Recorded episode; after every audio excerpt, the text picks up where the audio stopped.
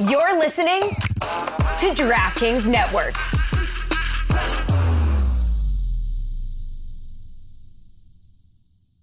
Another day is here, and you're ready for it. What to wear? Check. Breakfast, lunch, and dinner? Check.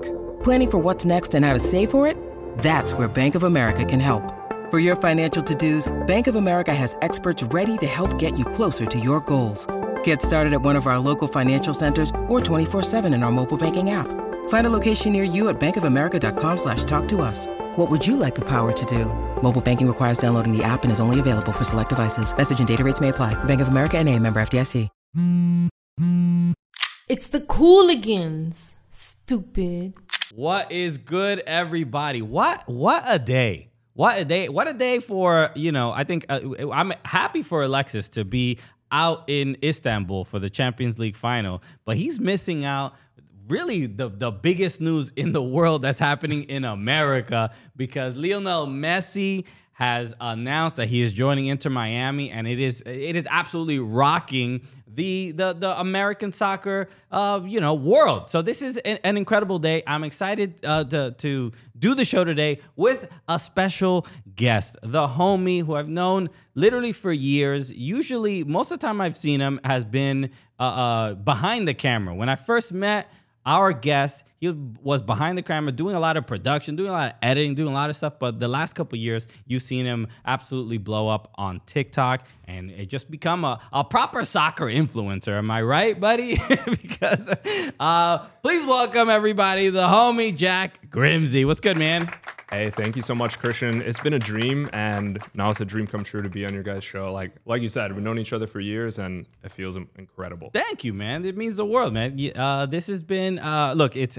Uh, uh, we're, we're gonna get to the career of Jack in a little bit, but there's there's a, a lot of show uh, to do. So uh, we'll we'll get the pleasantries out of the way for anybody who is new here. hello, my name is Christian Polanco. That is Jack Grimse, uh, obviously, you don't care about me. You don't care about Jack. You care about Lionel Messi. let's, let's, just keep it real. I mean, that is probably why you're here. Uh, for all the the new, uh, the new maybe fans of soccer, maybe just the the Euro snobs that are all of a sudden a little bit more interested in what's going on uh, in Major League Soccer. We are here to I don't know what like uh, to to to to guide you, to hold your hand through you know through Gam and Tam uh because uh, they. everybody could use a little bit of help, and that's uh, what we're here for. Easy cooligans, buddy. Exactly. So, uh, Jack, let's uh, let's. Oh, be, actually, before I ask you a question, I just want to make sure uh, that I uh, that I show this because uh, I think this is the proper, this is the right way uh, to start this show because I just had a baby boy two months ago, right? Uh, Mateo, he's a he's a lovely, yeah, I call him a young man already. That's it. two months, that's it. You're an adult, kid. You said he, he reached level 100 of babying, I believe, the last time we were talking about it. My man is, uh, he is, uh, you know, as far as uh, baby experience points, he is crushing it. All right, uh, but Mateo right here. He's he's also on board. He's very excited that Lionel Messi uh, joined because right now we're looking at. If you're listening to this, we're looking at a picture of Mateo. What? Sorry, could you raise my mic? Oh, sure, sure, sure. Yeah, no problem, buddy. Uh, do we cut that? Do we keep it? Who yeah, knows? who knows? Uh, don't interrupt when Mateo's on screen. My fault, my fault, my fault, my fault. how dare you, Mike? You know how upset he is now? This is his TV debut. So, uh, but, but we got, this was a gift. Uh, this onesie was a gift from uh, uh, our executive producer uh, Neely. And uh, if you if you're listening, it says uh, it's about to get messy, and it's it's it's adorable to obviously see a baby wear uh, a onesie that says it's about to get messy. And then here's this one with a soccer ball. Let's go. With the, even the kid is on brand. You already graduated him to size five. so he's ready. he doesn't. He doesn't need the size two or three soccer ball. He's ready to go. So Jack, let's go through it because Lionel Messi is now. Uh, yeah, we saw the video. He announced that he's going to be joining Inter Miami. The, the the first, at least my feeling is, uh, and forget the like the the impact that this is going to have on American soccer, but it's just like I'm just giddy as hell. I mean, this is like a really really cool uh, uh, uh thing that we get to. Uh, obviously, see the greatest player that's ever played the game. Um, but on top of that, it is just it's just a spectacle. It's like so many people are going to now immediately start caring so much more uh, about this uh, league.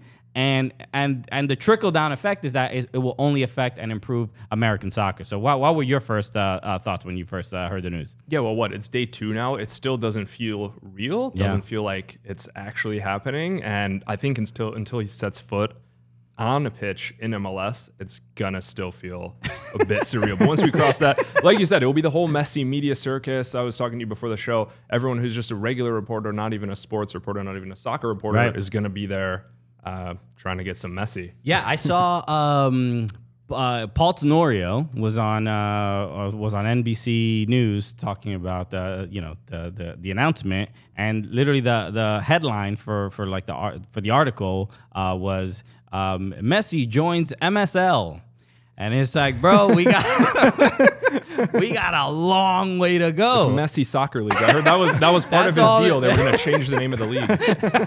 which is it, it- so even we should talk about his deal so the the early uh like details that i've seen was uh part of the draw for him to pick um inter miami and and join mls was the the offer from apple apple's apparently offering um, a, per, uh, a a portion or, or a percentage of the subscriptions from MLS Season Pass. That's one of them. Uh, the other one I heard is that Adidas is also going to give a portion of jersey sales directly to uh, Messi. Um, and there was there was something else. Uh, oh, oh, and then uh, obviously ownership stake in Inter Miami, and then possible um, uh, an opportunity to, to have an expansion club uh, in Major League Soccer. So that's quite a bit. Um, some people feel like you know, it, it sets a, a, a terrible precedent, but which I mean, I tell those people to shut up because Messi's coming. uh, don't please don't disturb or disrupt any of this happening. You got to make exceptions, right? There are there are special circumstances, and without breaking all the rules for Beckham, we wouldn't be here now. Exactly. right. And it's like and and Beckham was a uh an absolute like tabloid sensation, right? A lot of people were uh, interested in this man's. Uh, they appreciated his footballing ability, but I mean, he married a Spice Girl. Everybody they loved the haircuts. They loved the the big ass pants they used to wear. he put he had his a white guy with cornrows. My man was confident, right? And so people appreciated that, and he was a, a media darling. Lionel Messi is a it's not even like about media darling, right? The man is a god. I mean, let's just be like the way people spoke about Maradona, the way people spoke about uh, Pele. It is, it is. He is a religion. He is a deity to especially Argentinians, but really to uh, a, a lot of people. And I'm not, I'm not saying you know, uh, uh, you know, you have to, you, you know, get on your knees and pray every time you see Lionel Messi. Uh, But people do pray to Messi. I mean, but do as you wish. Pray to your gods however you want, right? Um, but that is the the the the impact that that he really has. He is he's just one of the most um, influential human beings that has ever existed on the planet. Let's like I'm not even exaggerating by by saying any of that. So it, it is you know the fact that they would do all these things or make all these kind of um, you know changes uh, uh, to the rules to try to get him. I'm like, in the end, everybody sort of pays off. It, it pays. Uh, everybody kind of eats, right? Because every team. Uh, I, I already saw this uh, that e- every single home and away game for Inter Miami. Uh, after after uh, you know uh, like mid July or whatever is sold out. Yeah. So and ticket prices are 500% of what they were on Tuesday. So people are cle- clearly willing to to pay. So it's like it's not something that bothers me even one bit because exactly, and that was a great example with with how Beckham changed this league. We wouldn't be able, we wouldn't have the amount of teams that we have. Uh, we wouldn't have uh, you know some of the incredible uh, uh, markets that we have, like and seeing uh, the the soccer fandom and growth. I, I'm I have literally no issues. I don't know like it, it, should anybody have any reservations? Uh, if you support any team that's not Inter Miami. but otherwise, like if you're just a fan of the league, if you're just a fan of the sport, Mm-hmm. uh, if you're just a fan of the U.S. national team, everything's going to improve from a soccer perspective. And Yeah. I don't think any reservations are necessary. Exactly. All right. It's just like people just trying to ruin the party. The the uh, Completely. so um we were uh you or know, if you're Barca and you, you have to do a statement like what they did. That was petty. That yes. was petty. well, actually, yeah. Th- thank you for bringing that up because I forgot about that. Um, that uh, what what they did. It's too bad they didn't bake it into that video. That would have been like the icing on the cake. or just like right. The- reply reply Yeah. to the tweet with the screenshot. the announcer. So yeah, let's uh let's take a quick look at this. This is the un, this was the, the the press release, I guess, from uh from This is Barcelona. official club communications. Right, and this is from uh, President Laporta, right? And he uh, he said this. He says, "quote." Uh, uh, President Laporta understood and respected Messi's decision to want to compete in a league with fewer demands, further away from the spotlight and the pressure he has been subject to in recent years. Bro, the the pettiness, the saltiness, the jealousy is is uh just very very apparent. They so the my my issue here is that I think it's it's completely disrespectful to Messi, right? He could have would he have said this if he went to Saudi Arabia? You think he would have said this?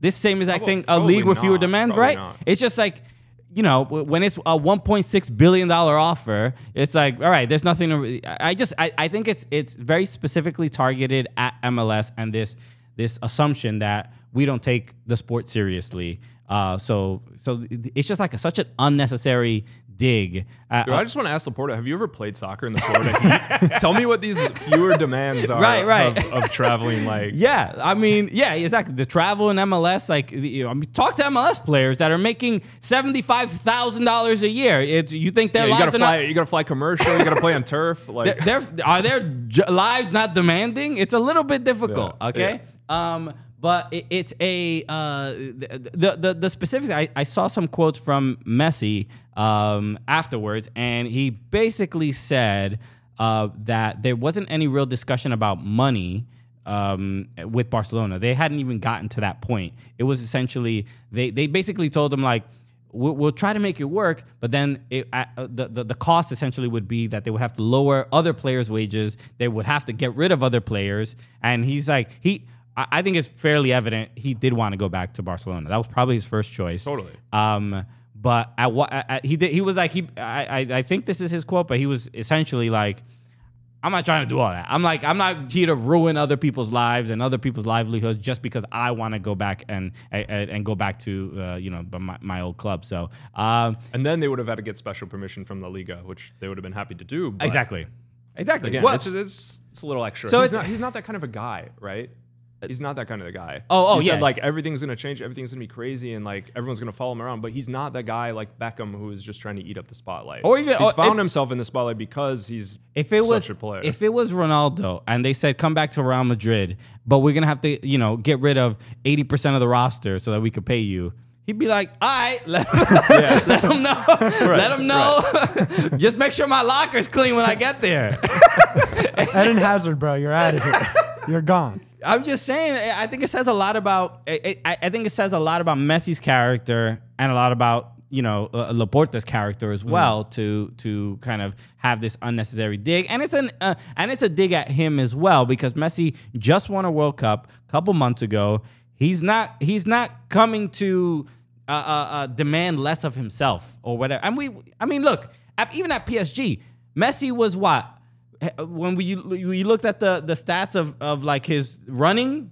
He doesn't move. The No, guy just stays run. where he, I mean that's his game. He's Yeah. not Yeah. running around anymore. So even at PSG, his his uh uh you know had had fewer demands uh uh as well. he could have said that when he went to PSG originally from Barcelona. So I mean, maybe he just had had it already written All and I- wanted to air it. I think all, all all this says to me is that American soccer is starting to become a little bit of a threat to to the European football elite.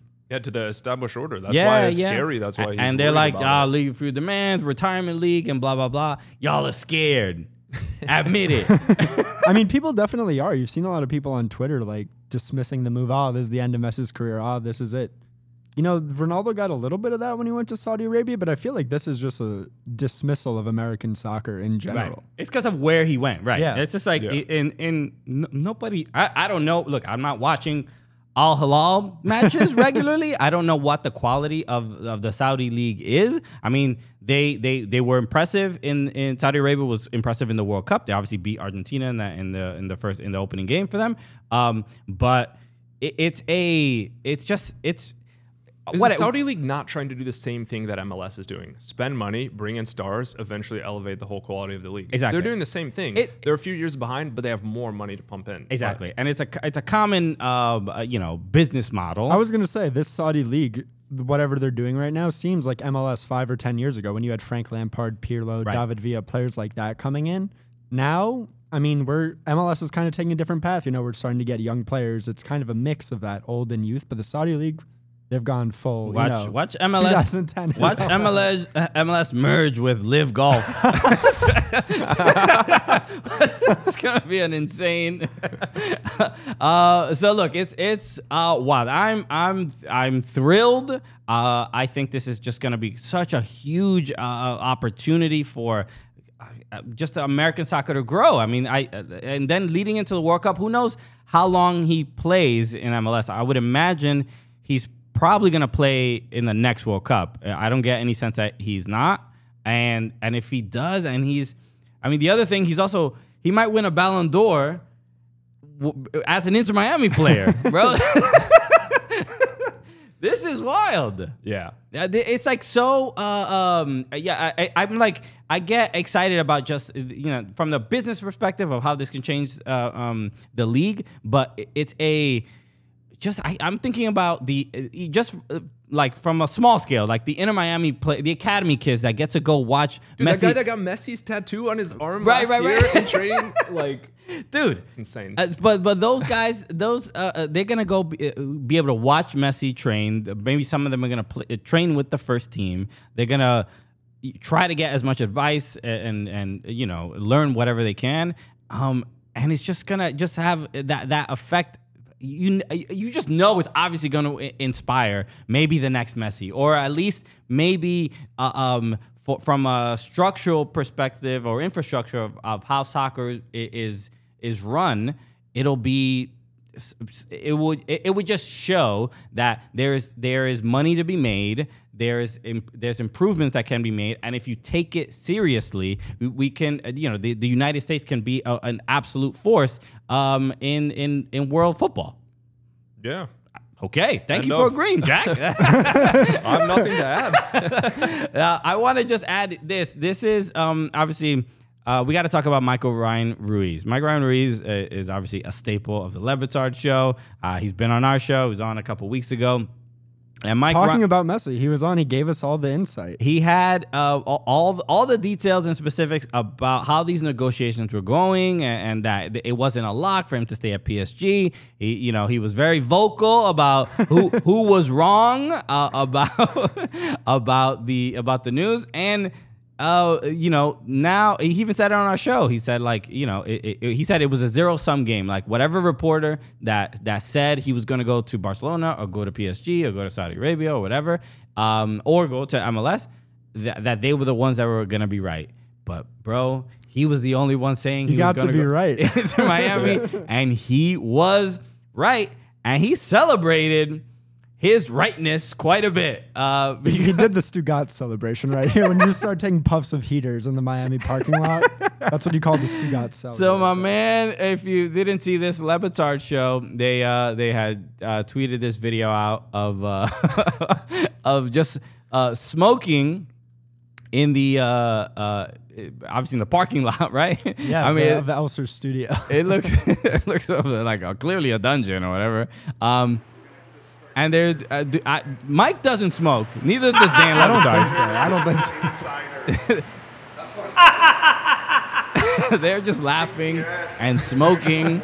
Uh, and and uh, Smoking that Fabrizio pack.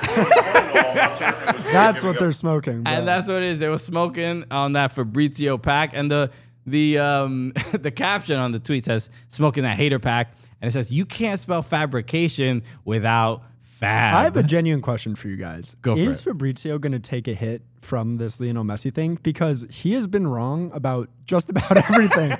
First, it was he was going to extend with PSG. Then it was, oh, the extension didn't happen because PSG didn't want it to. Then it was Barcelona pushing, then the Saudis.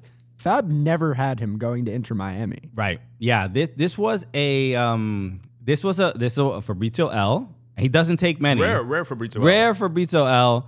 Um, I would say, does he take a hit? I look. The easy, I, my instinct is no because he has No, everyone's gonna still see his graphic that he confirmed Messi. Like Right, right, right. No- no one knows. It looks like yeah.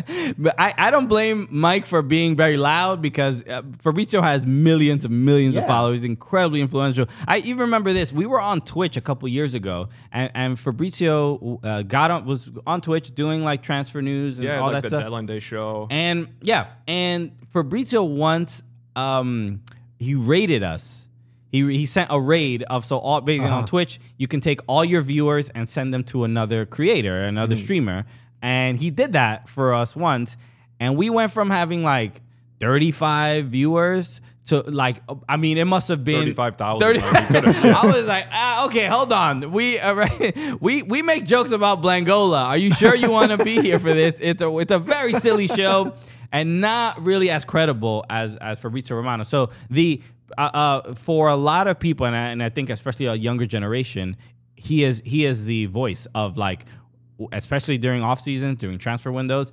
He is my he is my news source. I don't know anyone else to to even go to. So no, the uh, Fabrizio right now is an institu- in, an institution, but uh, I don't I don't I'm not mad at Mike for for doing this. For no, no, it's Yeah, his win to celebrate. like right because Mike is not a, a, a- a- he's not gonna have beef with Fabrizio for the rest of his life. Like it's just take the take the L in this situation and you Yeah. know, so. I, I wonder, does it call into question anything about uh, Fabrizio's uh, uh, journalism or anything like that? I don't know. Uh, I don't think so because there's so many sources and so many things. Like he could have got that PSG scoops or the scoops that end up being wrong from someone who was close to Messi, and Right. maybe that he was thinking about it at the time. Yeah, it's a it's a it's a tough game because it is. I mean, it's a lot of a It's lot of he said she said. yeah, yeah. I mean, Well, the sources are so important. Like my biggest thing is all of this shows he doesn't have any MLS, or maybe not an MLS. He doesn't have any Inter Miami sources. All of his news was coming from the other side, other than right. Inter Miami.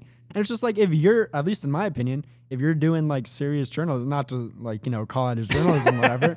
but bro, you got to be checking all the sides. Inter Miami has been rumored to be in this for a while, and it was mostly Mike Ryan. Yeah. but No, but like since Inter Miami was founded, yeah, yeah. Exactly. like this is to bring Seriously. Messi to MLS. no lie. Right, right, and it's a yeah. Like we use the word journalism feels like a, a very well, it's a strong word to use. has a lot of gravitas for what we're discussing right now. Um, it is a um, yeah. I don't I don't think this is a thing to be like um, mad at Fabrizio or anything. I just think I like the feud. I look when journalists argue with each other. I'm like, this is I'm having popcorn. This is a reality show. Uh, It's like it's like the most trivial thing to be like sort of arguing over. But I do think the the it, it a high Mike the the, the journalism angle. Uh, I, I I this is where I have a lot of respect for Mike because he really was just like constantly reminding Fabrizio on several tweets. And if you go through if you go through Mike Ryan's Twitter, Just he- the replies. He has it's it's it, bro. His Twitter looks like a, a CVS receipt, bro. It is long. It, he's going through every single instance where he told Fabrizio like, "Hey man." Don't you don't tweet this because I'm I'm telling you I'm hearing otherwise. So I don't know if he was initially DMing and he wasn't getting a response. so he's like, "Yo, I got I'm gonna have to put this on main." I'm surprised he hasn't blocked him. That would be the funniest. I hope that happens so fast. That's so fun. Now, but the, then the thing now is I I, I want to see how much um uh because I think the the the barometer the the fabricometer. It's a word now. Let's put it into the lexicon. Um, but it, it's if he if he starts reporting more on uh on MLS, There's going to be Di Maria linked. Yeah, it's has been linked for a while. because like yeah, I remember talking. have these links? I remember talking to uh, Tom Bogert was here a couple months ago, And uh, and we were talking about that because Tom Bogert is the American Fabrizio. Yeah, a Tommy little bit. Scoops. Tommy Scoops. Uh, and and he, he's sort of becoming, uh, uh, you know, that that person in the U.S. So when Tom was uh, uh, was saying, whenever Fabrizio, uh, the occasional like once or twice a year, he'll tweet about an MLS player, uh, uh, a transfer player coming in or coming out. He's he Tom is just like, yo, bro, this is my jurisdiction. What are you doing? Uh, and he credited him once last summer. I can't remember who it was. Right, but he- right. He, did get the credit on the, the final. Exactly, exactly. So it's a it- it's a um it's a thing where I, I want to see if if if basically Fabrizio this is the influence Fabrizio has that if he is tweeting about your league, your league is more relevant. So that Yeah. that's kind of the power he has, and let's see if he continues that, and maybe maybe there'll now be more uh, uh, MLS agents that are like in his ear and stuff like that. yeah. I mean, again, we Tom is Tom is our American Fabrizio, so we're gonna do. We obviously, we, we imagine that he has a, a, a little superiority and or seniority here, but but it, it uh, fascinating uh, nonetheless. So look, I mean, if any leaks is coming out of MLS HQ, they're going to give it to Tom. yeah, yeah, Yeah, okay. for sure. Very. Okay, I I tweet at Tom all the time, uh, just personal secrets. Have nothing to do with soccer. He's telling me to stop, but I'm like, you need to report the news. Um, was very dumb. Um, okay, I want to. I, I didn't get to mention it up front, but we have a, a, a very uh, big interview on today's episode because Yes. uh, we are. I had a, a conversation with Thomas Frank, the uh, manager for Brentford, because the uh, uh, uh, Brentford and uh, a couple other Premier League clubs are going to be playing in the Premier League Summer Series, uh, and uh, so I had a conversation uh, with him, and I'm going to get to that in just a moment. But I just got to remind you, uh, you Jack, everybody that y'all need to chill sometimes, bro, because it, you know all this messy news is is is getting me hot. And not, not in the, not in a gross way. Not in In- the good way. it is just uh, it's it's it's it's exciting. It's steamy because uh, uh, the, the best way to, to to chill on any you know I'm gonna be watching MLS season pass. Some of these Inter Miami. when I'm watching Messi sweat down there all the way in South Florida. Okay, out in Fort Lauderdale. Uh, can we get can we get a live stream of Messi stuck in traffic in Florida? because You don't want to be that guy. I lived in Miami for a year. It's bad. okay, so he's gonna learn real, uh, real fast. But uh, he or or us as as fans uh, can always use an ice cold uh, Coors Light uh, uh, to chill. But and and this is the best part, obviously, when you know when the uh, a Coors Light is cold enough and perfect enough to drink because you see those ice, you see those blue mountains right on Dead giveaway. it's a dead giveaway. It's a, it, it couldn't be any easier. This is like it- it's it's a it's a, a, a beer, but it's also a you know a, a, a signal. You know, a The reminder. bat signal. Exactly. So so uh, that's the move. Uh, I know you were you were mentioning something about the the yeah, mountains. so so I was in Amsterdam about a month ago, and I don't know, I was just in like a corner store picking up something to eat, Uh-huh. and I saw these Europeans looking at the Coors Lights on the shelves, and they they saw the Blue Mountains, and it was clear to me that it was the first time they'd ever seen them because they were completely fascinated, and I was like, this makes me feel like a kid. That's amazing. Look at that. Look, just uh, you know, the Europeans are generally like uh, very impressed by our our, our attention to detail about uh, about things that might f- feel a little bit trivial, but all of a sudden now uh, they don't have that. That's they don't have that kind of beer in their uh, in their country. So uh, shout out to Coors Light for putting those uh, Blue Mountains right on there. So when you choose to chill, pair your plans with an ice cold Coors Light. Get Coors Light delivered straight to your door with Drizly or Instacart by going to CoorsLight.com/slash Cooligan. Celebrate responsibly. Coors Brewing Company, Golden, Colorado. now. Let's uh, have a chat uh, with uh, with Thomas Frank. This been an absolute honor for me to speak to a Premier League manager. Uh, you've already heard how dumb this show is, and the fact that he is on this program on this same exact episode shows just the level of uh, of caliber and quality that the Cooligans has achieved to now have a Premier League manager on the show. So uh, here goes. Here's my conversation with Thomas Frank. When you need mealtime inspiration, it's worth shopping Kroger, where you'll find over 30,000 mouthwatering choices that excite your inner foodie. And no matter what tasty choice you make, you'll enjoy our everyday low prices, plus extra ways to save, like digital coupons worth over $600 each week. You can also save up to $1 off per gallon at the pump with fuel points. More savings and more inspiring flavors make shopping Kroger worth it every time. Kroger, fresh for everyone. Fuel restrictions apply. Jewelry isn't a gift you give just once, it's a way to remind your loved one of a beautiful moment every time they see it. Blue Nile can help you find the gift that says how you feel and says it beautifully with expert guidance and a wide assortment of jewelry of the highest quality at the best price. Go to BlueNile.com and experience the convenience of shopping Blue Nile, the original online jeweler since 1999. That's BlueNile.com to find the perfect jewelry gift for any occasion. BlueNile.com. I'm absolutely honored to introduce our next guest. Uh, we've had uh, plenty of coaches and managers, usually a lot of uh, you know uh, MLS managers uh, that we've had on the show. This is, I believe, our first Premier League manager. So I, I uh, gotta have to be buttoned up, incredibly proper and appropriate, because I, I want to make sure by the end of this interview uh, that he would like to come back on this show. Uh, but I absolutely honored to be joined by the manager of Brentford Football Club, Thomas Frank. Thank you so much for joining me, Thomas. Thank you, Christian. Much appreciated. It's an absolute honor. Obviously, we have to talk about the Premier League uh, uh, Summer Series. Uh, Brentford will be participating. I'm just uh, curious. Uh, have you been a part of things like this before? Because as a, an American soccer fan, I've uh, obviously seen a lot of uh, you know Premier League clubs come and play here and it's always a it's it's, it's an exciting time because you get to uh, you know Br- uh, Brentford fans will finally be able to get to all meet each other in the U.S. because a lot of times fans are usually uh, you know talking on Twitter on on social media, but then to be all in the same place at the same time. But have you been a part of anything uh, like this before in your career? Uh, you know, heading to America to play in a preseason. No, unfortunately not. So I'm really looking forward to it. I know the players are as well. Uh, as a club, we are. We're looking forward to to get over uh, to you guys and um, hopefully show us from our best side.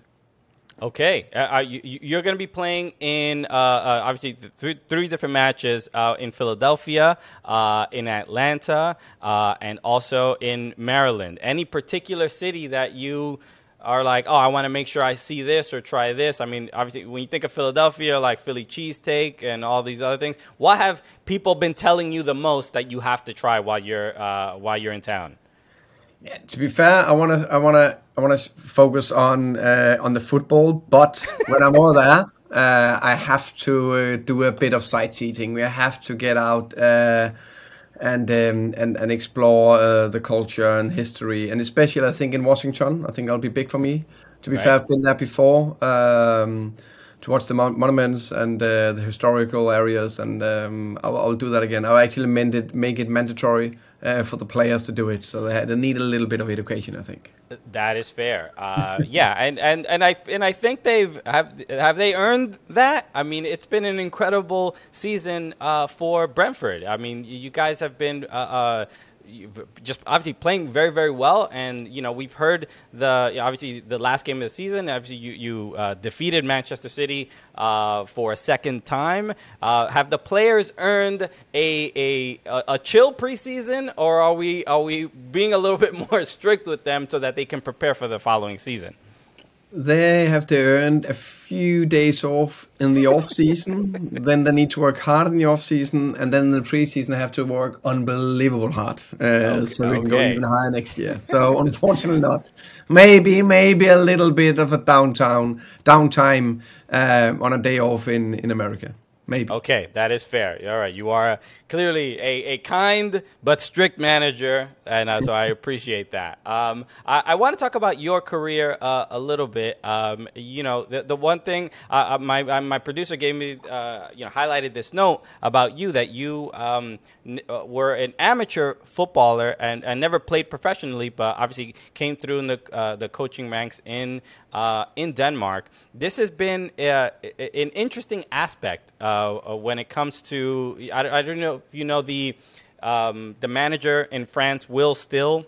Mm-hmm. Uh, you know, and his story that he became, you know, they, they keep highlighting that he, uh, you know, played football manager, and that is how essentially how he became a full, uh, a, a, a real time manager, which I clearly there was more involved than uh, than that. But this I this idea of of, uh, uh, of you know not, of not playing professionally and then uh, be, becoming uh, a coach is that a, a thing that you know maybe have you had to work uh, a little harder or a little bit more to prove that to people that you are capable of uh, doing such a job and, and handling that those kind of responsibilities? Do people kind of look at your resume a little bit more, you know, thoroughly because of that?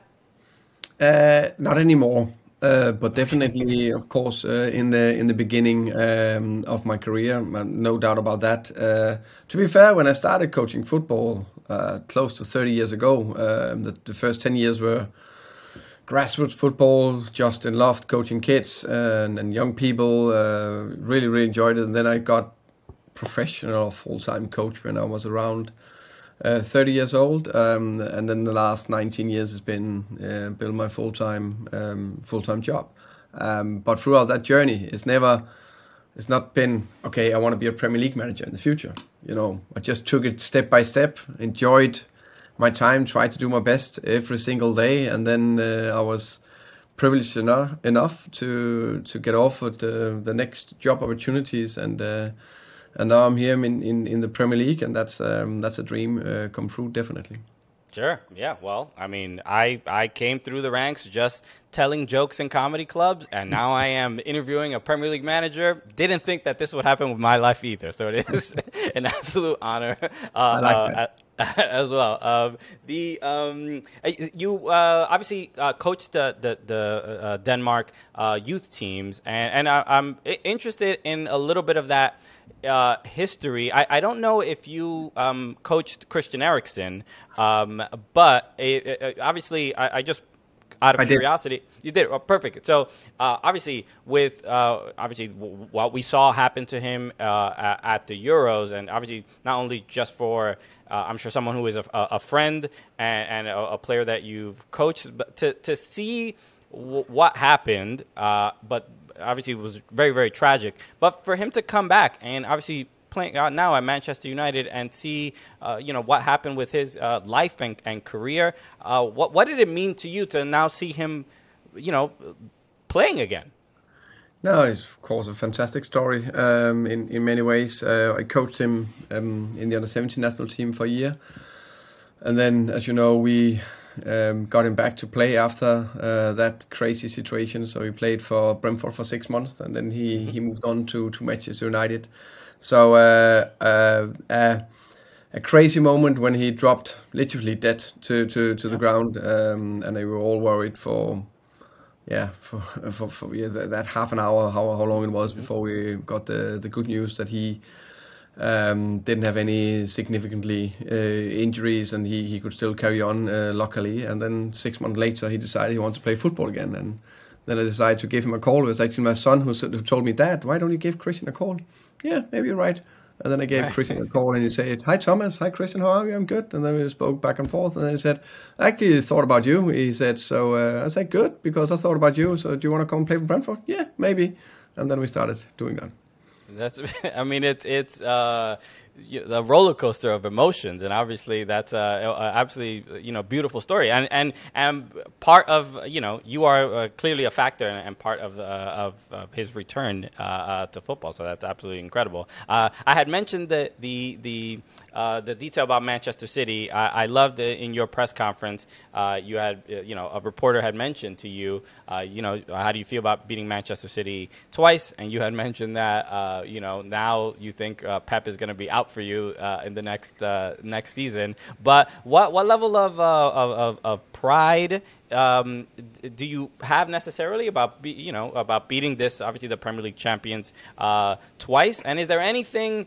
you know, in particular, uh, you know, when it comes to playing a team uh, like that, that you that you do you prepare differently for Manchester City compared to some of the other clubs? Um, um, uh, yes, uh, but I prepare differently to to the 19 other clubs uh, because they're all different, all different small tweaks, different styles. So I need to prepare differently to to every team. Uh, so and it's the same amount of work that goes in to prepare for every team. Um, but of course, we need to prepare uh, for have the ball a little less against Man City and uh, try to uh, control the offensive strength and and, and power, uh, firepower. Uh, but of course, it's um, it's a fantastic story that we managed to beat them twice in the season, where they, in my opinion, hopefully win the triple. Because what a narrative it would be for our fans, and they will love uh, the narrative of the world's best team Yeah, and the triple winners. Manchester City is only little Brentford, the bus stop in Hounslow, Hounslow. They actually managed to beat them. Yeah, is it uh, when it comes to uh, f- facing maybe them or just any other, you know, obviously the, the big clubs with with um, you know clearly lots of history, these these strong fan bases. As a as a Premier League uh, uh, manager, is there any is there any nerves? Is there anything in particular, like when, when you're sitting uh, uh, on the uh, on the touchline in the technical area next to some of these uh, managers, some of your, your your counterparts? Is it has it has it settled in? Is there any you know I, I don't want to say like. Um, the the not imposter syndrome kind of a thing, but is there a, a, a strong sense of self that like I, especially after getting these these very big victories against these big teams, what does it do for the confidence of Thomas Frank? Um, first, you know, um, of course, the first time in the Premier League uh, last year, you at in, at some of the against some of the bigger clubs uh, or, or big names, you know, maybe for ten seconds, I'm thinking, oh, that's quite cool while I'm playing against these guys. Uh, but you know, ten seconds into the game, it's just a battle, just one battle to win. I don't care who is on the other side, and when when when when after those 10 seconds is uh, only about winning and no respect uh, yeah respect but you know no uh, no fear uh, i'll put it that way um, and does it give me more to win against the big six yeah i guess it's it's it's nice but uh, basically to be fair it's three points and if we then lose to a team in the bottom and don't get those three points then that, that hurts us you know just as much Of course. Um, I, I want to ask on um, a more serious note. Obviously, we, we've seen the. Um, you, the the uh, sort of the outcome uh, with with obviously your player uh, with Ivan Toney. I, I'm curious about your relationship with the player and just simply having the conversation uh, with him. Like as as a as a manager, as a coach, how do you uh, I don't know if it's necessarily console the player or, or but but what how does that uh, what advice or what uh, support uh, do you give uh, do, give to give the player in, in a moment that's obviously very difficult personally and uh, you know and obviously at the club level. I try to try to give my support as, much as I can, and support is to to call him and speak with him about uh, life and situation and, and and going forward. I think it's more the uncertain uh, uncertain things in life that that is the most difficult things to to to deal with. Now he know the um, sanction and he know he's out for eight months, and now it's just to uh, progress and move forward, uh, and then support him along the way, and I'll do that. Okay, yeah, it's a. Uh, I, I think for a lot of people, uh, you know, I, I, as I was watching uh, and reading the story, I think the thing I uh, uh, appreciate uh, just is kind of the candidness of, of, of simply saying like, um, yes, I was struggling with this problem and and being kind of vulnerable about it. So I, I, it's something I applaud, uh, I think Ivan Toney for uh, at least being very, very sincere about something like that, some, uh, something that he was going through. Yeah, I agree. I think it's important to. Yeah. We're all only human beings, and uh, we all have ups and downs. So I think it's natural. I agree. I agree. Um, all right. So, look, the uh, obviously the Premier League Summer Series uh, is uh, kicking off, uh, and uh, uh, Brentford will be playing in three matches: one against Fulham, one against Brighton and Hove Albion, and the other is against Aston Villa. Any um, a- a- any particular uh, you know uh, any particular uh, matchup that you are most excited about out of these out of these three? Mm, no, not not massively, but of Yeah, course we, we're facing Fulham. That's a local rival, so uh, we're looking forward to that game definitely.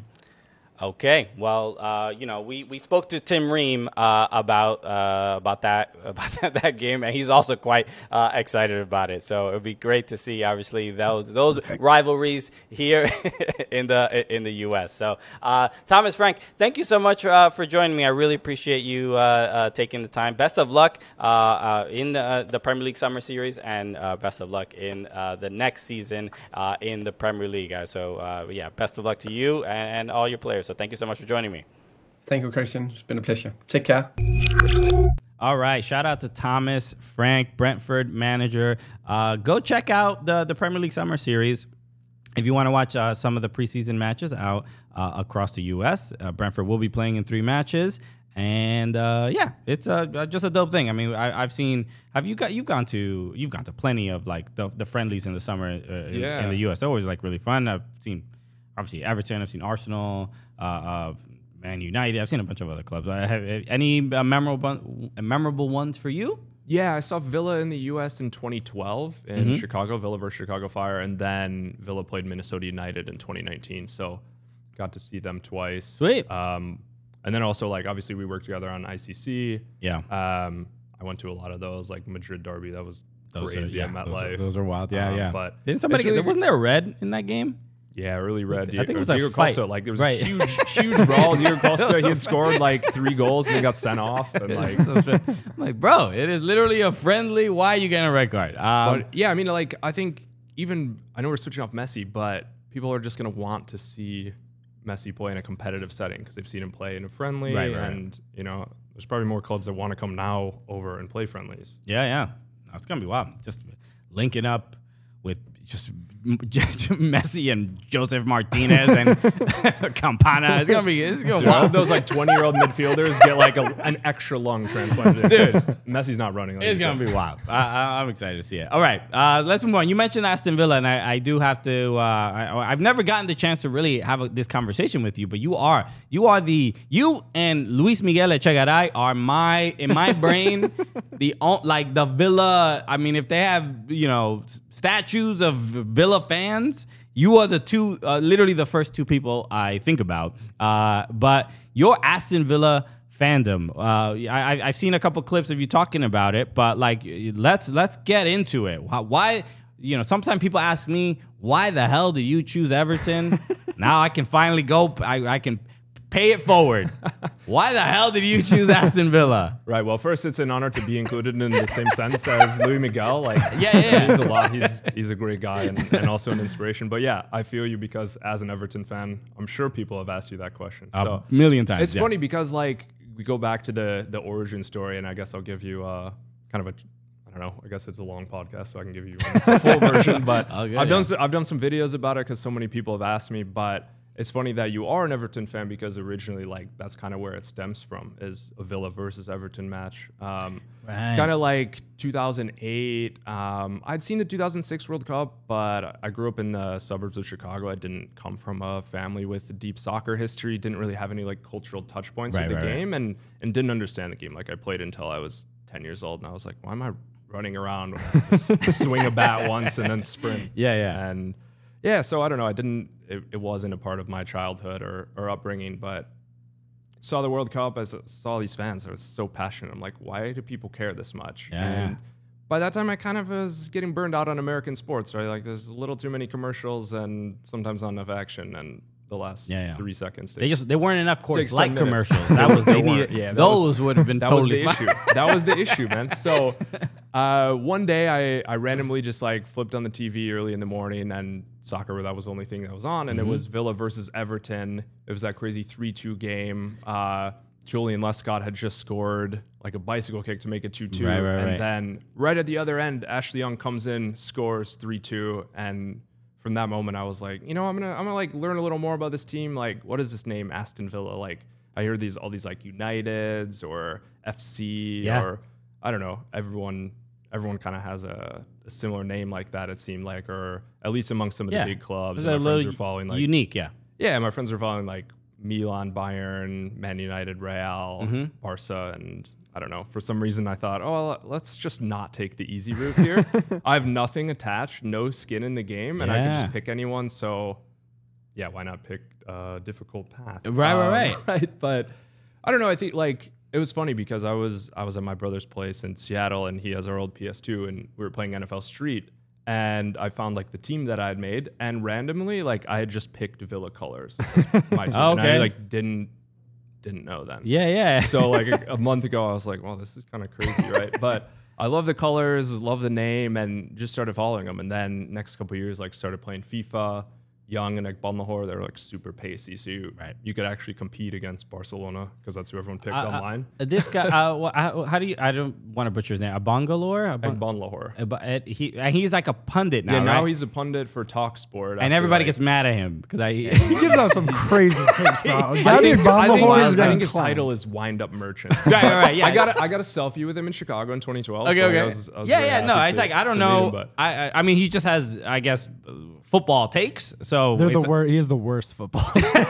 so I don't know, I, but but that I feel like in England, it's that that is its own like job. Like you have to the the Skip Bayless. yeah, for you're like lack of a better exempt term. from libel laws or something. Yeah, yeah. It's just so look. I mean, make your money. I guess do what- do whatever you got to do. Uh, Aston Villa this season, uh, obviously after bringing in Unai Emery, uh, they, they really look like a they're back on. You know, they're they're, they're back to be the the Aston Villa of old, uh, winning titles, and and that's what it, we're sort of kind of going to. Um, obviously qualifying for Europa uh, Conference League. Um, the I, I want to I, I I'm, I'm trying to be as polite as possible because a couple months a couple months ago I was not here. So I please Aston Villa fans, I just want to just set this up properly. I was not here, but I yes, I, I am responsible for what happens on this show uh, because uh, Alexis was here with uh, uh, with guest Christine Cupo and Aston Villa came up in some way. I don't remember the exact context. I'm honestly very surprised at the comments we got because I thought that video was largely positive when I put it out,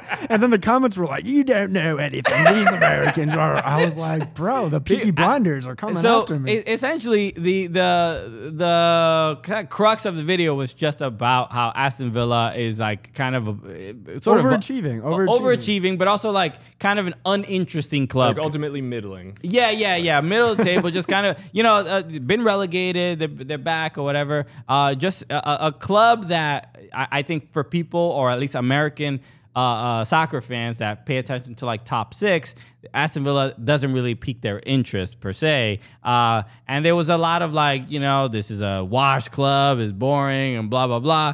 And Aston Villa fans got so mad. Just this wave about Americans. They don't know nothing about football. Stick to NFL. Stick to basketball. Uh, and it's like whatever. I mean, we we, we offended your religion, sir. I apologize. so, so like I get it, but the the I guess my question to you is uh, the we, we saw the negative of, of saying something uh, about Aston Villa fans and and I can I think I would probably respond uh, uh, similarly if somebody said something negative about Everton uh, just because I'm more familiar with the club. Um, but what are the as an American uh, Aston Villa fan, you've obviously been over and, and and watched a bunch of games. But what's the community like of Aston Villa fans? How do they welcome you?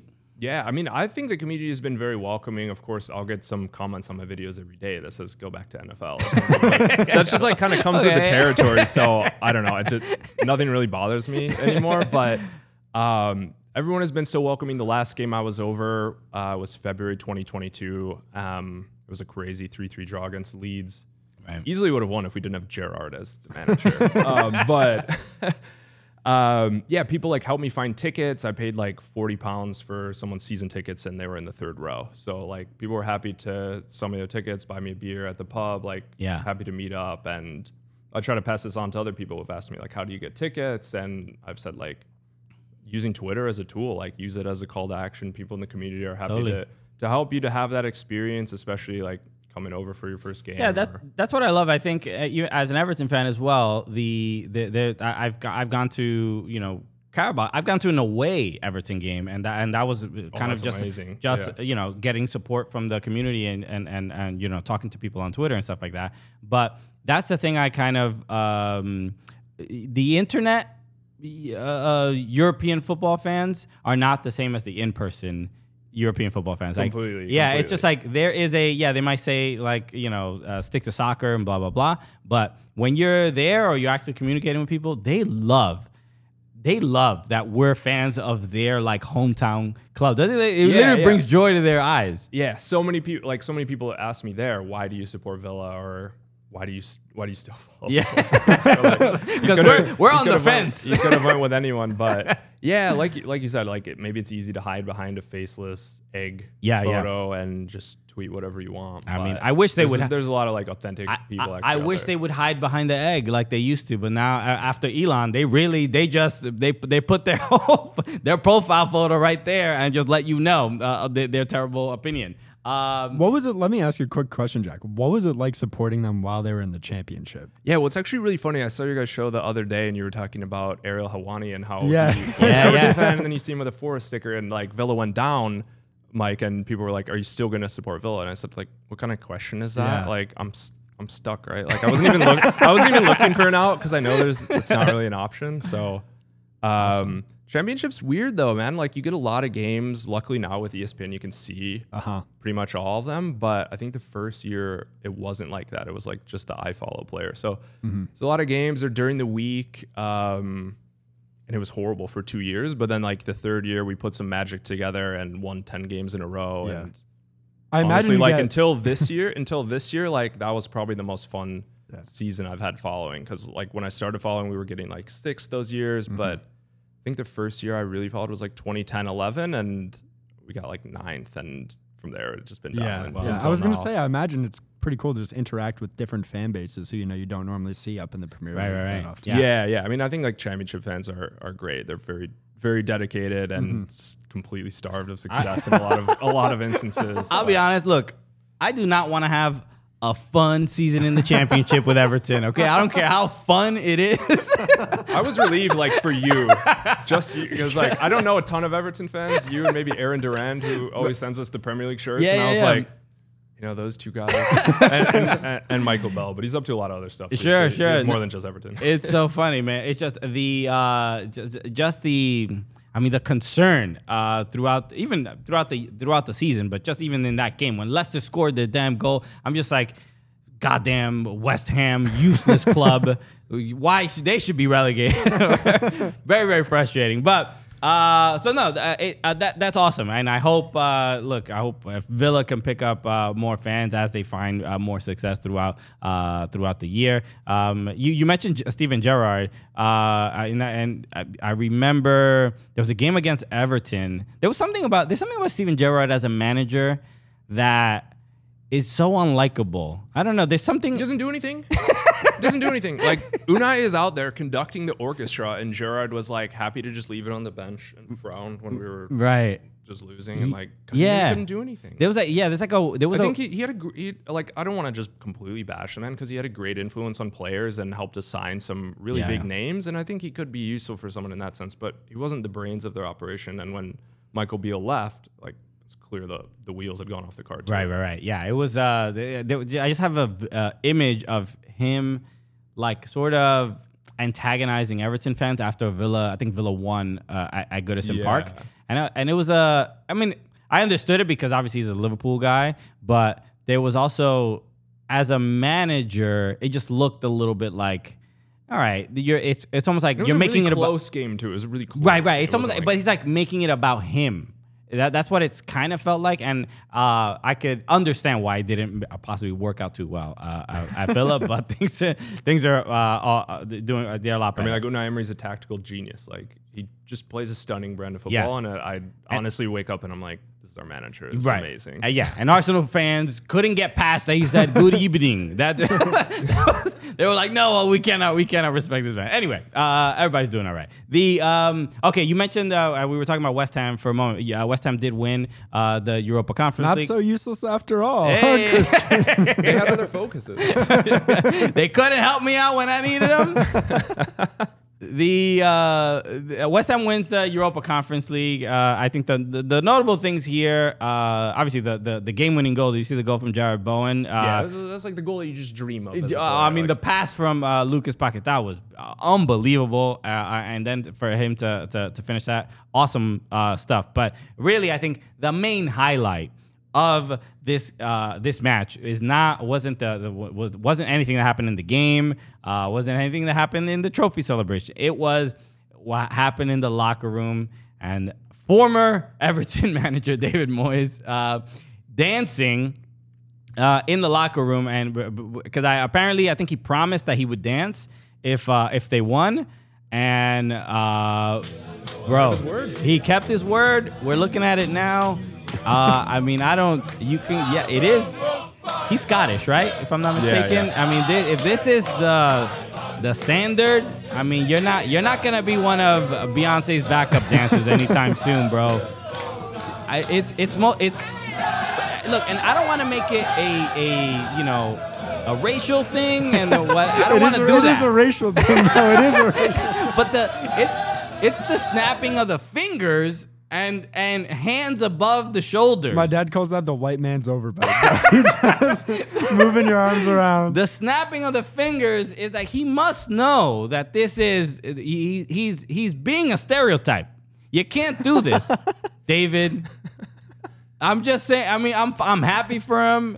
Great, uh, look, amazing winning winning a European title for West Ham, uh, who were a team might be that were possibly facing relegation uh, Yeah, up until were, the they last. were down in there for a while. Uh, so he has plenty of reasons to celebrate, but man, he could do better. Do better, David. I mean, the funniest part of that video, honestly, was the song. I was like, would they have picked any other song except for the 1,000 miles or whatever it is? That's like, isn't that the only one they have over there? The hips, it's uh, it's the hips are going. I mean, he got he has hip action.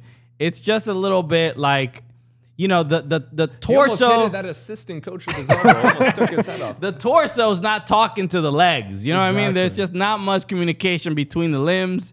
But I think Alexis had a comment about the need to colonize the hips, and the British never colonized the hips. They colonized everything else, just not the hips. but no, man. Uh, uh, but but congratulations. It was obviously a, a big big victory for Yeah, West his Ham. first trophy. Yeah, yeah. Eight, Um, eight teams now, eight English teams in Europe next season because they won this. that's right. That's right. Um, Crazy. Villa, obviously Villa, one of them. Uh, um, Forty percent of the prem. Yeah, literally 40%. What is this? The MLS Cup playoffs, bro? Everybody, half the table is qualifying. Um, the we were to, also uh, West Ham uh, f- uh, essentially facing relegation, um, and and still end up winning uh, uh, a, a, a trophy in our, in in this in Europe. A, huge, huge victory. Um, and I, I want to talk about this this sort of like struggle because they had this team has had uh, you know obviously Declan Rice it's it's pretty clear he's he's probably going to Arsenal uh, or, or he's definitely leaving uh, West Ham so there was there was a lot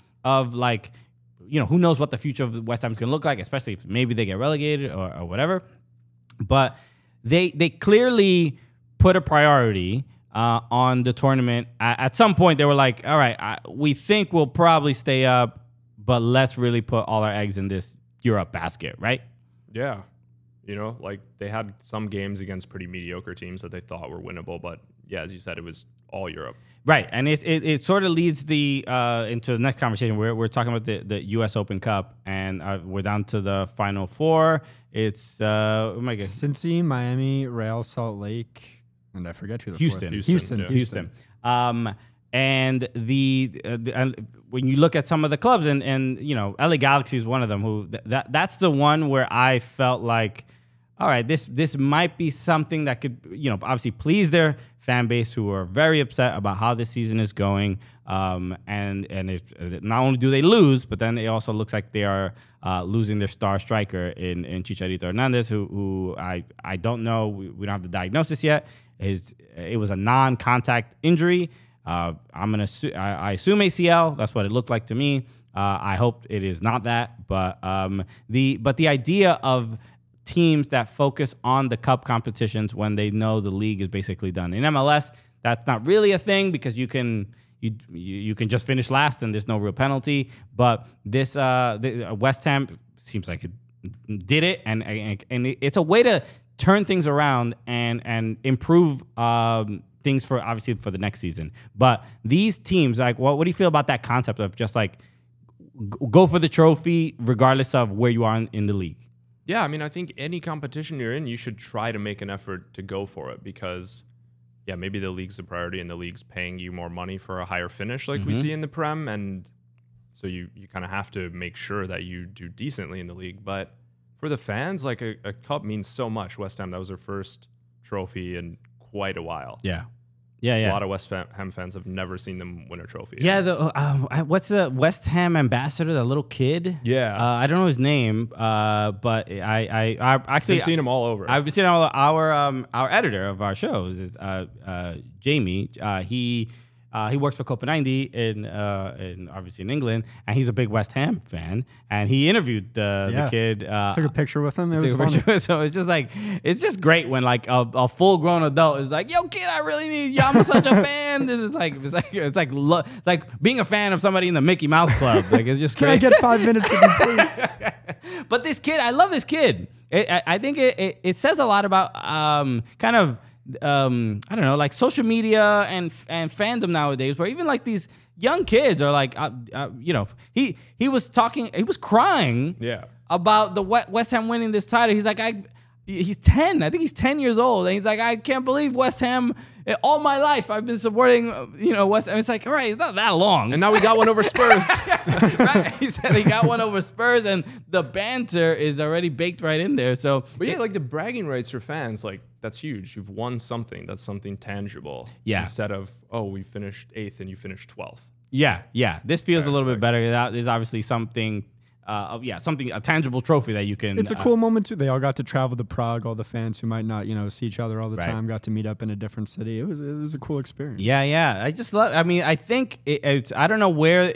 I don't know if troops started it. You know, if this it's it's is it little troops? We have now the little kids are gonna be screaming back again. I hope, bro, I hope, bro, we don't have a lot of little troops. Please, let's just not go down that path. no, it's great, man. Uh, it's entertaining. Uh, It's a huge part of it. But the um uh so the uh, U.S. Open Cup, U.S. Open Cup, the Final Four. uh, Have you been how, how how much have you been paying attention to what's been going on with the LA Galaxy? And obviously, them we've talked about it a lot. What what tends to happen when we talk about LA Galaxy is LA Galaxy fans are like, please stop talking about us. We know how bad we are. But LAFC fans are like, yo, talk about this more. This feels great. I love what you're talking about. I'm loving the content on this show. But what what do you make of what's going on with LA Galaxy? It just seems like they need to hit the reset button on the PlayStation. Okay. like, it's all bad. Do do PlayStation still have reset buttons? No, they, they don't. Damn, we're showing our age, bro. just, just rip it out of the wall. okay, I mean the button is like on the controller now. yeah, it's too much a- work. It's too much work. It's a lot. It's a lot going on. Uh, yeah, there's a. Um, I I think this loss of Chicharito is just so brutal, and and I think you know. It, it obviously it hurts the league as well because obviously uh, Chicharito's a, a very big figure in the league, and I think we were already seeing the graphics of you know Galaxy into Miami, and and we were, we could Yeah. already picture it. The social media team already Yeah. had they already had the images ready. um, and this is uh, obviously it's really bad for LA Galaxy, really bad for uh, Major League Soccer. But uh, LA Galaxy, I could see them uh, just wooden spooning it, just dead last. I don't. they're- they already are there. Yeah, So, yeah. I don't know. Like maybe there's some kid in the academy that can get a shot now. Like I think that's the only upside. The only upside. Like just try to give it to an academy kid. Uh, so disappointing. Yeah, because uh, uh, it's it's difficult to see LA Galaxy be bad. I mean, uh, the, just the brand is such. You don't a expect to see them. Not at all. bad. Not at all. Uh, uh, and they they have the um, the, uh, they got hit with the penalties of uh, with Cristian Pavón. Um, so they uh, can't sign players this transfer window, um, or no foreign players or something like that. And it's just it's from from bad to worse, man. They just uh, I wouldn't say Chicharito's their best player right now because he's having kind of a weird year. I think he's just like the face of the club, though. Yeah, yeah, yeah, without a doubt. He seems like the leader too, away from the pitch, and that's something they really don't. Yeah, have. yeah. I again, I hope he's okay. Um, all right, Jack. I want to just make sure we give uh, you a shout out and make sure let pe- to let people know where they can follow you. I know you do uh, uh, clearly a lot of work on on TikTok, but you're you're everywhere. So uh, what? I, I real quick, I um, what what has been this uh, TikTok journey uh, for you? Because I mean, I, I know a lot of people they see the lots of followers and blah blah blah, but it's you know I've been we've been working in this social media game for a long time, uh, but for you to to kind of you know you you were doing a lot of work for other brands and other companies, but to do it for yourself, what has been this journey like to to, to build this audience for yourself? Yeah, well, it feels great building it for myself. Like like you said, I've done it for clients and other brands for years and kind of understood like all the components of what you need to make successful social media. And TikTok like wasn't a thing five years ago, maybe it was, but Yeah, like yeah. it was just dancing. Like and mu- Musical.ly or something. yeah, yeah. So um, one of our clients, like they were finding a lot of success with TikTok in gaming, and um, I was like, this, this is very interesting. Learned a little more about it, and then I think it was like summer 2021, like right around the Euros. I was like, I don't know why I don't just like make my own content because I had done podcasts before and I'd done some Yeah. stuff before, but I don't know, I had stuff to say. So I just decided to to start making it, and like you said, I'm everywhere. I publish videos on TikTok, YouTube, Instagram, Twitter. Yeah, yeah. It's all the same content because I think One you may the- as well take four chances with the same the same video. And Okay. Yeah. Dude, dude, that- thank you. That was a nice little inspirational, even for me, for my own social media. I'm like, yo, Mike, you know Christian's about, to start, Christian's about to start doing some TikTok dancing. bro. Yeah, because like I knew nothing about TikTok, and like I wasn't like, oh, there's trends, and I don't know. Once in a blue moon, I'll actually do a, a trend or trending audio or something. But I was like, I'll just make my own stuff and throw it there. Yeah, yeah, dude. Uh, uh, one of the hardest working people in, in soccer. So uh, no, big up to you. And uh, I love there's there's a lot. Even your content in itself, it's just like it's obviously very uh, informational. You do a lot of like stat of the day. But one of my favorite things is you. Um, pronouncing teams that are in Europa League or like Europa Conference League and like very like Danish teams and Oh, German the, the- teams. the, Belgian teams, man, they're they're the best ones. I mean, like, I'm like, dude, this man is like a this a multilingual king. it's like it's like a what do they call a polyglot? Yeah, yeah, yeah, yeah. It's Yeah. like Romelu Lukaku. Okay, so you know, I wish, man, I wish. I'm sure you get that all the time. I, I tell people I'm poly and they don't know what I mean. Uh, why don't you get it? You know, I'm, I'm, I speak a bunch of languages. Anyway, uh, uh, Jack Grimse, thank you so, so much for joining me today and obviously uh, getting to uh, cover this news about Lionel Messi. Uh, everybody, follow Jack Grimse. Uh, uh, is it at Jack Grimse everywhere? yeah, I try to keep it consistent. Yeah, and Jack G R I M S E Jack Grimse. Go. Uh, it, uh, also, is that is, is that exactly how your name is pronounced? Like originally? Yeah, yeah. That well, there's like a weird story where someone was in the military and then got kicked out, but had to get kicked back in or something. Okay. Something like many many years ago. So they changed, They reversed like, the decision, They yeah. changed the name, so there's not very many of us actually. Okay, but, okay. Um, yeah, that's how you say it. Oh, sweet. Yeah, yeah. No, I'm just curious. All right. Uh, everybody, thank you so much uh, for joining us. Uh, we'll be back on Monday. Uh, we will have another guest host as well. Alexis will obviously still be coming back from The Insta- Euro snob. Ditch, that's- ditch Messi to go to Istanbul. My man gonna come back with a Turkish accent and hair plugs. Uh, so it's gonna, it's gonna be great. Um, but yes, uh, Alexis, obviously, we'll, we'll the, the Champions League final. We'll cover it uh, uh, on Monday, and uh, well, I'm assuming who do you got? I mean, it's obvious. Probably City. It's, it's right? probably City. It'd be, be, be weird if anything else uh, happened. So uh, we'll don't know. Lukaku isn't is in the form of his life now. That's right. I mean, when when you got uh, Meg the Stallion by your side, bro, this is crazy. I'm, I think that'd be incredible. Uh, you saw somebody just walk by there. That's uh, Jack's friend Ben. So just so anybody's out who's shocked that they didn't see someone walking around before, Pay that- no attention to the man behind the interview. it's all good. Uh, everybody, thank you so much for tuning in. We'll see you next week. Peace. Easy Cooligans, buddy. Everyone is talking about magnesium. It's all you hear about. But why? What do we know about magnesium? Well, magnesium is the number one mineral that 75% of Americans are deficient in. If you are a woman over 35, magnesium will help you rediscover balance, energy, and vitality. Magnesium supports more than 300 enzymatic reactions in your body, including those involved in hormonal balance. From functional medicine doctors to mental well being and female hormone experts, we all know that magnesium is the one mineral to improve all aspects of well being and health. But which one? Magnesium Breakthrough from Bioptimizers, the trusted choice recommended by leading experts with seven best absorbed forms of magnesium to ensure your body receives the support it needs for overall well being. Go to bioptimizers.com slash balance today and use code BALANCE10 for 10% off. Support your journey to wellness at B-I-O-P-T-I-M-I-Z-E-R-S dot com forward slash balance. Magnesium Breakthrough from Bioptimizers, your foundation to optimal health and vitality.